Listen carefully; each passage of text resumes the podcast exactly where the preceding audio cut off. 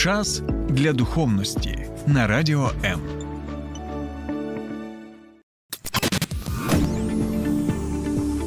Біблія під іншим кутом. Програма сторінками Біблії з пастором Сергієм Наколом.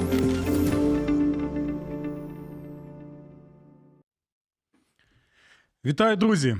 Христос народився, славімо Його! Я нагадую, що протягом цього різдвяного тижня ми разом з вами будемо. Господь нам дозволить це зробити, читати євангельські оповідання про Різдво Господа Ісуса Христа і про події, які з цим різдвом пов'язані. Ми будемо читати і Євангелія від Матфія, як і почали в понеділок це робити, так і Євангелія від Луки. А також будемо читати про Різдво ще в одній цікавій книзі. Назва якої книга об'явлення. Так, так, так. В книзі об'явлення від Йоанна ми також майже в центрі цієї книги знаходимо оповідання про Різдво Ісуса Христа, але там воно описується просто якимось дивовижним, неймовірним чином. І коли ми будемо читати, я буду намагатися пояснити, чому саме так Йоанн зображує Різдво Спасителя світу. І Знову нагадую, друзі, що якщо ви, наприклад, не могли прослухати так або переглянути мою програму про пророцтво Ісаї 7 розділу стосовно Еммануїла, так що діва вона завагітніє і породить сина, так то ви можете переглянути ці програми, і це я вважаю доволі зручно на моєму каналі на Ютубі. Назва Сергій Накул сторінками Біблії. Тому ласкаво просимо до мене на Ютуб. Підписуйтесь, і ви будете отримувати також і повідомлення стосовно наступних програм і долучатися до цікавого обговорення. А також, якщо ви в Києві і Київській області, то, будь ласочка, ви також можете налаштувати свої радіоприймачі на хвилю 89,4 FM. І таким чином, о 12 години слухати як програму сторінками Біблії, так і протягом доби слухати просто неймовирні, дивовижні програми моїх колег з Радіо М. Добре. Дякую, що ви з нами. Бачу, що вже до нас долучаються до прямого ефіру, і у мене буде до вас прохання, що буде, ну я думаю, доволі зручно так для нашого інтерактиву, щоб ви могли, наприклад, там е, помахати так або привітатися, поставити вподобайку або серденька поставити. Таким чином, щоб у нас вже був е, налаштований зв'язок, і ми могли разом так е, обговорювати е, різноманітні питання, пов'язані саме з Різдвом Господа Ісуса Христа. Нагадую, що ми почали читати з понеділка Євангелія від Матфія, і е, після розгляду так частину першого розділу я побачив, що є запитання, і запитання стосовно згаданого мною родоводу Ісуса Христа саме в самому початку Євангелія від Матфія. Тому сьогодні, друзі, ми будемо з вами розглядати родовод Ісуса Христа. Чому? Тому що, знаєте, за свою пасторську практику я зустрічався з багатьма людьми, які казали, що ось ви так надихаєте читати Біблію, так, і в мене є бажання читати. І ось я починаю читати новий завіт з Євангелії від Матвія, і тут мотинація просто-напросто так до нуля не сходить. Чому? Тому що не розумієш, е, що це за родовід такий, навіщо він потрібний, і це доволі така, знаєте, важка, складна, можна сказати, праця для людини. Ось читати всі ці імена. І я згадую, як.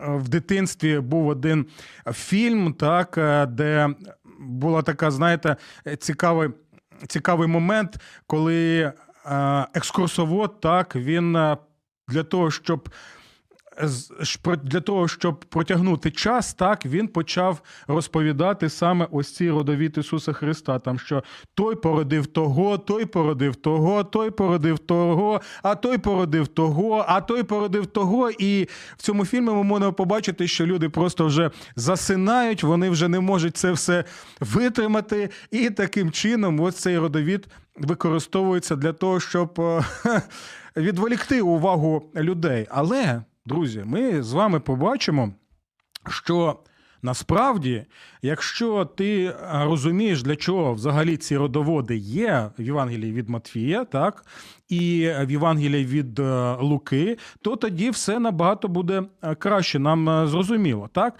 І дивіться, в першу чергу люди запитують, навіщо взагалі ці родоводи? Так, в Євангелії від е, Матфія, в першу чергу, родовод. Ісуса Христа важливий для того, щоб показати людям, особливо з єврейської так е, аудиторії, що Господь Ісус Христос Він е, пов'язаний органічно з історією Ізраїля, так і що він не з'явився, знаєте, просто от нічого не було, і тут бац, він з'являється е, просто з повітря, нібито його і не було. Ні, тут показано те, що він. Пов'язаний із царем Давидом, що він пов'язаний там і з Ісааком, і з Авраамом, так, з Іаковом він пов'язаний.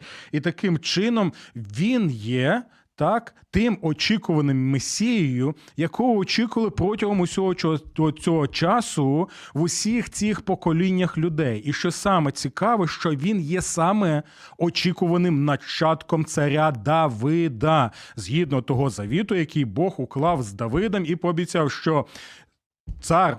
На твоєму престолі він буде царювати по віки і по віки. І цим царем являється ніхто іний, як Господь Ісус Христос. І як я трошки вже про це розповідав, якщо ви побачите, що цей родовід він спеціально так поділений на три частини: по 14, 14 і 14.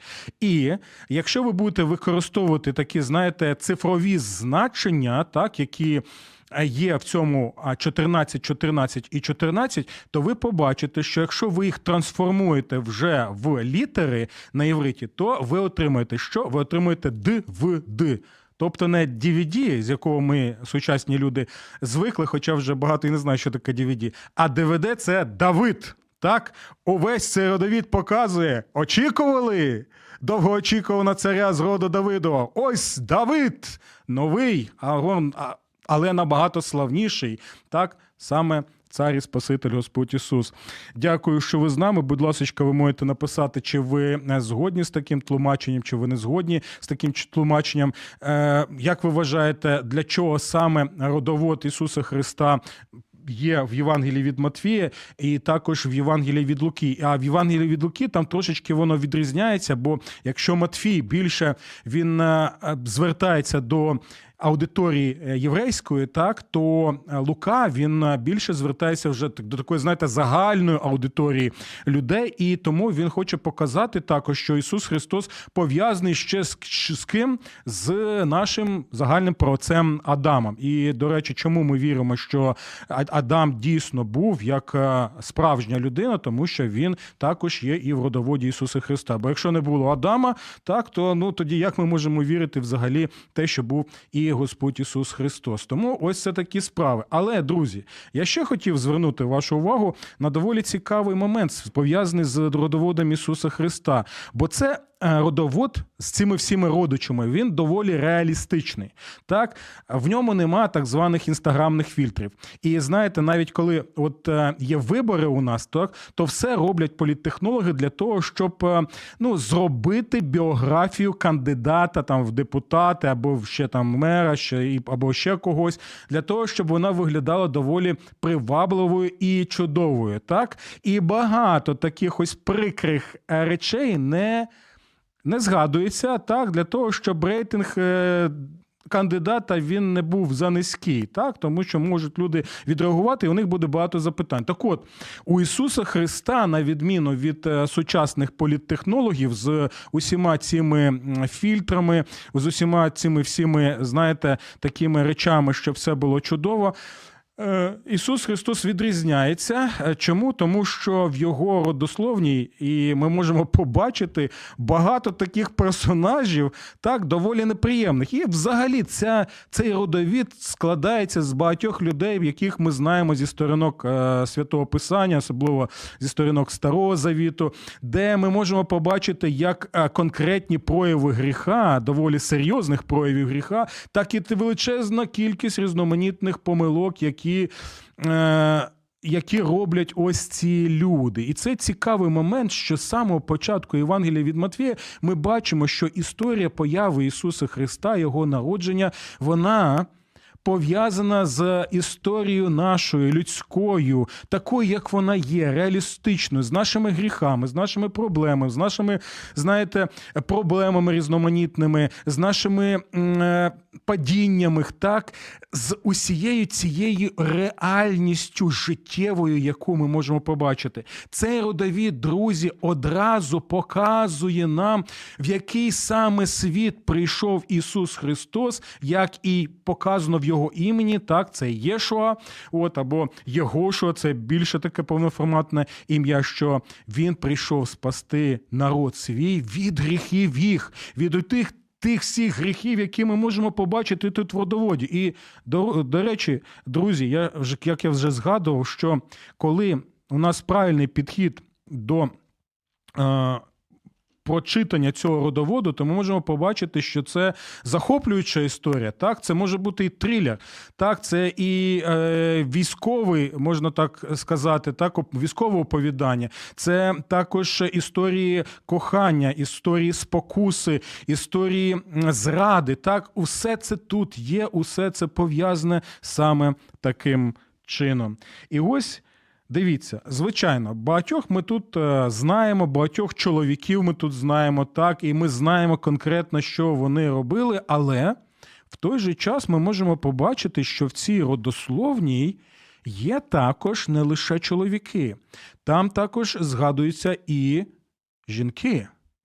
І ми можемо побачити, що це доволі цікаві жінки, бо всі вони мають компрометуючі історії. І можна запитати: а навіщо взагалі було в родоводі Ісуса Христа згадувати саме цих жінок? Особливо, коли ти знаєш, що трапилося в житті багатьох з них. Навіщо це взагалі потрібно? Навіщо згадувати таких родичів Ісуса Христа? Можна ж було просто промовчати і просто акцентувати увагу там на когось іншого. Але чомусь ці жінки згадуються.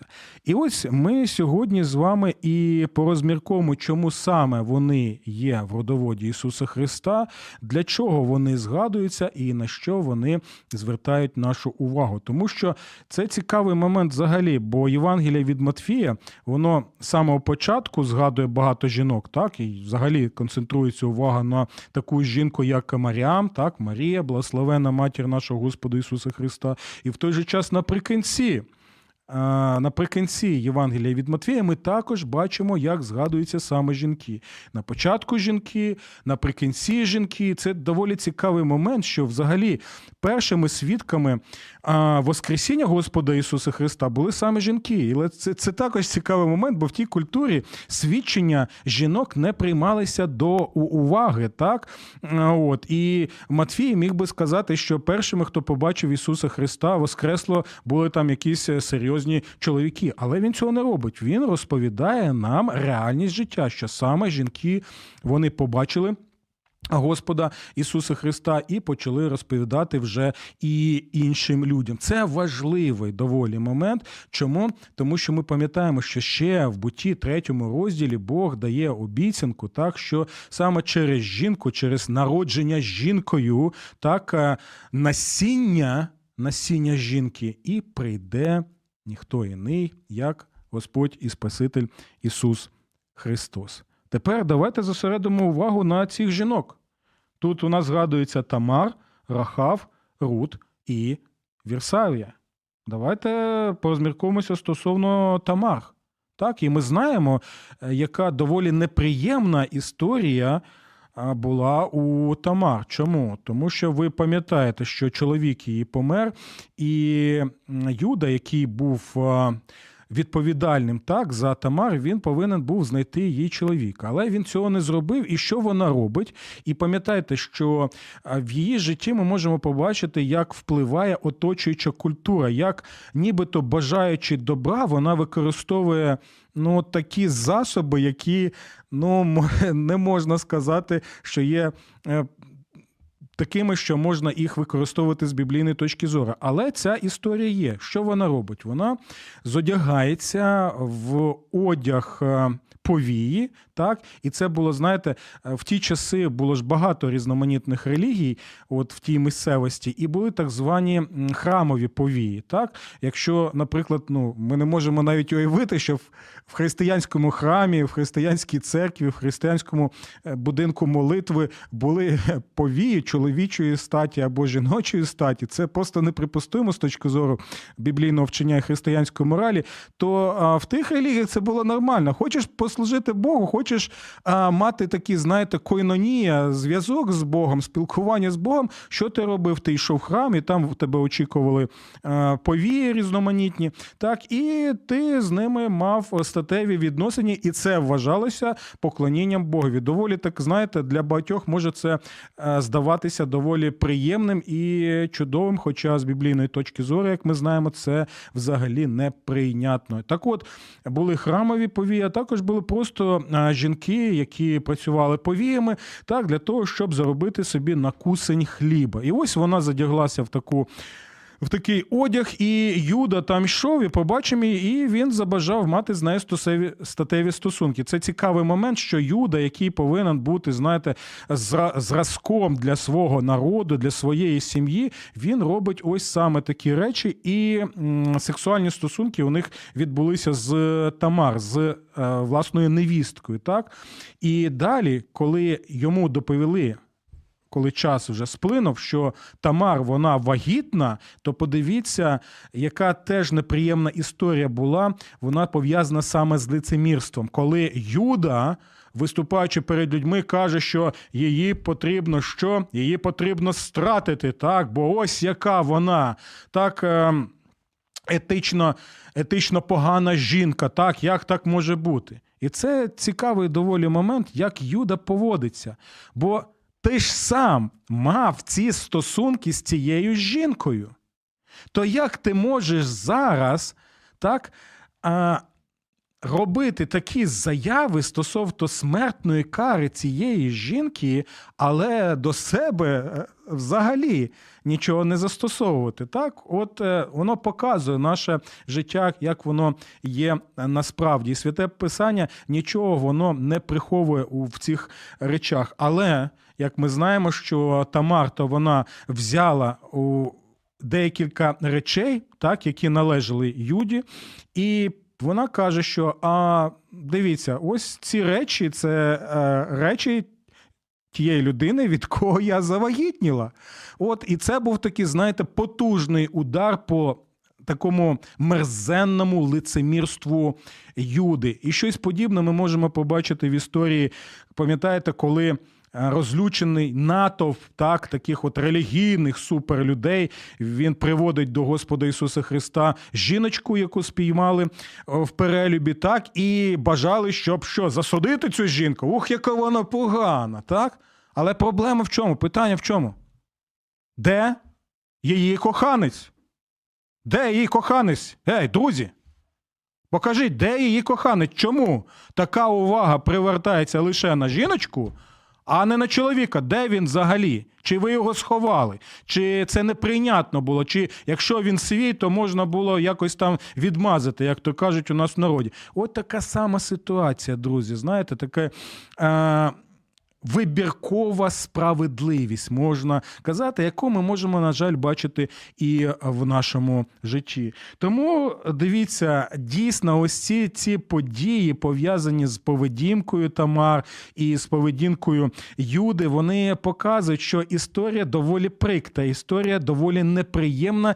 Історія у багатьох випадках така, знаєте, навіть е, м, провокує відразу у нас, але ми можемо побачити, що вона народжує синів, через яких далі, далі йде родовід Господа Ісуса Христа, і ми побачимо, чому це так важливо. Ми взагалі побачимо, як Господь може використовувати ось такі прикрі обставини, наші помилки, неймовірні, так, для того, щоб здійснювати свій задум, як він і обіцяв, не зважаючи на, на всі ці гріхи і перепони, які ми, грішні люди, це робимо. Та й взагалі Бог міг сказати: та навіщо ви мені такі потрібні? Навіщо мені потрібна ця фамара, яка щоб е, е, зробити такі речі, вона взагалі. Поводиться як е, повія. Навіщо тоді цей е, Юда, так і всі інші? Добре.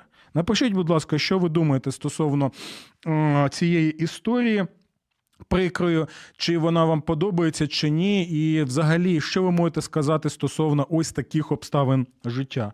Далі у нас є ще одна жіночка, так, це Рахав.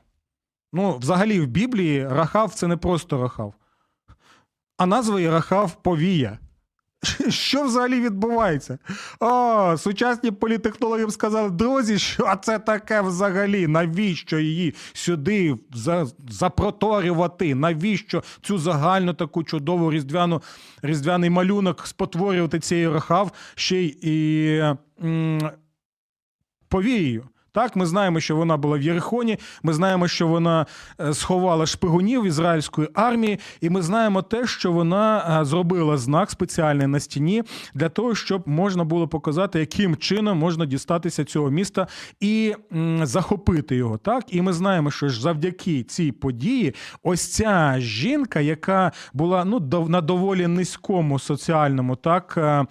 е, штабулі, так то ми можемо побачити, що завдяки вірі Раав, так, місто Єрихон, воно було захоплено, так, і в той же час уся її сім'я, знову нагадую, уся її сім'я була. е, Навіть родина можна сказати, краще сказати, вся її родина, увесь її клан, він був е, спасений і не був е, знищений. Тому ми можемо побачити, що ця жіночка вона далі народжує ще дитину, так?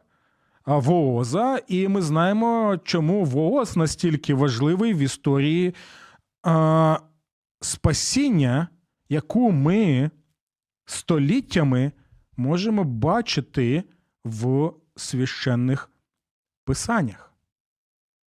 І ще доволі цікавий момент, на який нам потрібно звернути увагу, що ця жіночка вона не була, знаєте, як то можна сказати, такою ем, єврейкою, так, чистокровною. Це теж важливий момент, тому що тут, в родоводі Господа Ісуса Христа, намішано.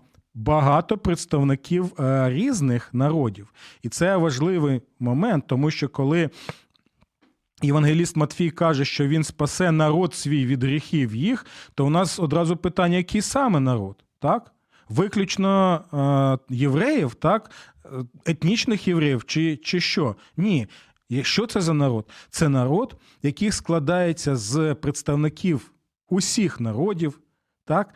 які вірою приймають його як саме Месію. Ось чому наприкінці Євангелія від Матвія ми бачимо наступне, що Господь заповідає учням, що, що коли ви крокуєте цією землею, що ви повинні робити? Ви повинні робити учнів, що в усіх народах, бо таким чином він і формує свій народ, яку ми звемо зараз Церква Ісуса Христа. Добре. Далі, кого ми бачимо? Ми бачимо Рут.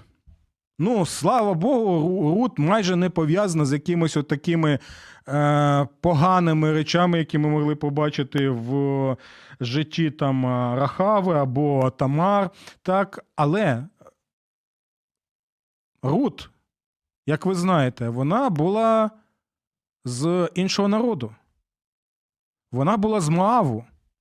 А ми знаємо, що Слово Боже каже стосовно цього народу, так? Що представники цього народу вони взагалі не могли знаходитися в присутності Божій, так? Але в той же час ми можемо бачити, що якщо віра є у людини, як у Рут, так, хоча вона була представницею народу Моавського, то вона могла стати частиною Божого народу. Це цікавий момент, бо ми думаємо, що там, знаєте, якщо ти представник якогось там народу там Моаву, то все, то автоматично взагалі не, не міг повірити а, в Бога і слідувати за ним. Ні, історія з Рут показує наступне. Пам'ятаєте, що коли вона, а, вона стала вдовою і. Ноемінь, так, і свекруха, вона хотіла повернутися в Ізраїль. То що Рут каже? Твій Бог, мій Бог, твій народ, мій народ. І це не просто, знаєте, такі е, слова, так? Гарні слова. Ні, це так звана завітня формула. Тобто це сповідання віри. Знаєте, це така е, от клятва, як в армії дають клятву, наприклад, так. Е, Точно так же це відбувалося в ті часи. Тобто Рут казала: тепер я вірю саме в твого Бога, і тепер я є частиною завдяки цій вірі цього народу. І ми знаємо, що сталося, що е, Воос породив Овида від Рути, а Овид породив Єсея. Хто такий Єсей був? Це був вже ніхто іний, як е, саме батько царя. Давида, про якого ми вже з вами і розповідали. Далі, кого ми тут бачимо? Ми бачимо тут, е, і це цікавий момент. Давид породив Соломона від дружини Урія. Це про Вірсаві, але не згадується навіть її ім'я. Всі чудово розуміють, що це Вірсавія. Але чому Матфій так пише? Щоб акцентувати увагу саме на те, що вона дружина Урія. Бо ми знаємо, яка прикра ситуація сталася так з перелюбом, і це був подвійний перелюб, як кажуть в моїй церковній традиції, що таке подвійний перелюб? Це коли чоловік одружений і коли. Також жінка, вона заміжня, так і ось це назва не просто перелюб, а подвійний перелюб. І ми знаємо, які наслідки були у всьому цьому. Ми знаємо, що Вірсавія була дружиною Урія е, Хеттеянина, і це теж важливий момент, тому що вона таким чином. Е, була пов'язана саме з своїм чоловіком, і ми бачимо, що як е, поводиться погано, так негідно взагалі цар Давид що в усій цій історії Урія, хеттиянин, так, представник іншого народу, він набагато гідно поводиться, ніж цар Давид. І ми можемо побачити, що її чоловік був на війні. Що коли вона завагітніла, так то Давид він е, запросив його, щоб він повернувся, щоб у нього були статеві стосунки з е, дружиною, так щоб таким чином всі подумали, що вона завагітніла від свого е, чоловіка. Так, і ми можемо побачити, як гріх він, він тягне за собою як ланцюг інші гріхи. Що Урія каже: Ні, я не буду цього робити, я не буду їхати додому, бо мої побратими зараз на війні. А я це що буду зараз зі своєю своєю дружиною там так е, е, мати такі от е, стосунки, стосунки приємні. І ми знаємо далі, що Давид тоді, коли не зміг цього зробити, він наказав, щоб Урію. Направили саме на той участок фронту, де він загинув. Так, і це ми можемо побачити як перелюб, так гріховні всі ці дії, вони призводять до одного гріху, до другого, до третього, до четвертого.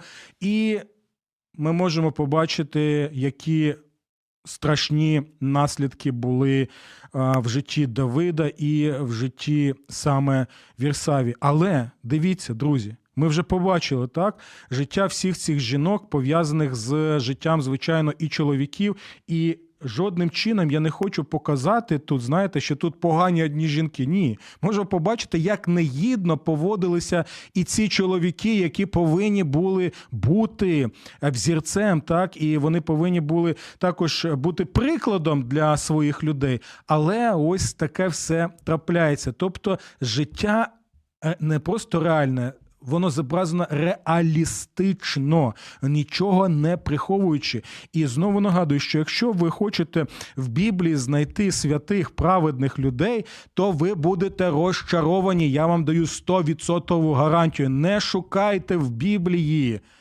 святих праведних там бездоганних людей. Ви їх там майже не знайдете за винятком Господа Ісуса Христа, який є Бог в плоті. Так? І все це показує, як і ця родословна показує наступне. Біблія нам приводить приклади не святих, праведних, чудових там людей.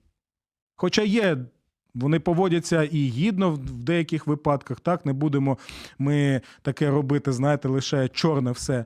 Але Біблія показує, що це історія не про святих праведних чудових людей, які добрі речі роблять, а це історія про святого праведного і люблячого, турботливого Бога, який, незважаючи на наші гріхи, на наші помилки, на наші падіння, він як обіцяв надати Спасителя, так і він робить. І це відбувається протягом е, довгого часу, так? Але це відбувається. І дивіться, скільки перепон було, скільки гріха, скільки е, прикрих таких ось помилок. Але Бог діє, діє, діє і діє. І далі ми також бачимо кого? Ми бачимо і Марію. І історія Марії також вона доволі ем, сприймалася прикро. Навіть знаєте, були такі плітки, що християни просто-напросто вони. Намагалися заховати цю прикру історію Марії, і поширилась історія, що нібито, нібито Марія вона мала стосунки сексуальні з представником імперської армії, що це був легіонер, його звали Пантера. І від цього легіонера Пантера вона завагітніла, але християнам потрібно було якось це все прикрити, і тому вони згада... вони вигадали історію про те, що вона.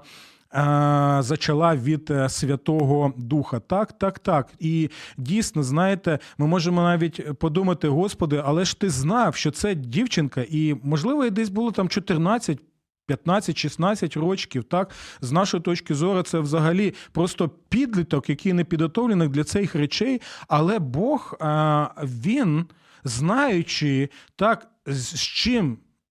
Е, З, чим саме, з якою реакцією е, штовхнеться Марія, він, незважаючи на це, каже їй, що ти ось народиш саме Спасителя Ізраїль. І ця дівчинка, так, яка лише була заручена, у якої не було статевих стосунків, так, і ми можемо лише. Е, Думати про те, що відбувалося в її серденькі, в її душі, але незважаючи на це, ми більше бачимо, що вона концентрує увагу на покору Господу, і ми це побачимо, коли будемо читати Євангелія від Луки е, ще. І таким чином вона сказала: Нехай буде твоя воля, Господи. В усіх цих, в усіх цих реальних життєвих обставинах в житті усіх цих жінок, у яких усіх був, знаєте, компрометуючи такі факти в житті, незважаючи ні на що, ми можемо побачити наступне. Ми в цьому родоводі бачимо величезне, щире, любляче, вірне серце Бога який він довготерпеливий, і як він послідовно робить так крок за кроком, десятиліття за десятиліттям, століття за століттям, щоб нарешті через увесь цей сплетений клубок усіх цих грішних людей, подій, обставин, цього всього бруду, цього сорому, цього нечестя, в усьому цьому ми могли побачити, як він усе ж таки задум свій виконує. І тепер ми читаємо ці слова, що народився Спаситель світу, Господь Ісус Христос. Вона ж народить сина і даси йому ім'я Ісус, бо Він спасе свій народ від його гріхів. Друзі, ви можете думати, та я такий грішник, я така грішниця, що Господь вже ніколи не дасть мені прощення, так? Що я вже стільки накоїв, я вже стільки накоїла, в моєму житті стільки помилок, в моєму житті вже стільки бруду. Невже Бог мене може простити? Друзі, читайте, читайте цей родовід. Бо він написаний не для того, щоб ми засинали і хропіли. Він написаний для того, щоб ми раділи.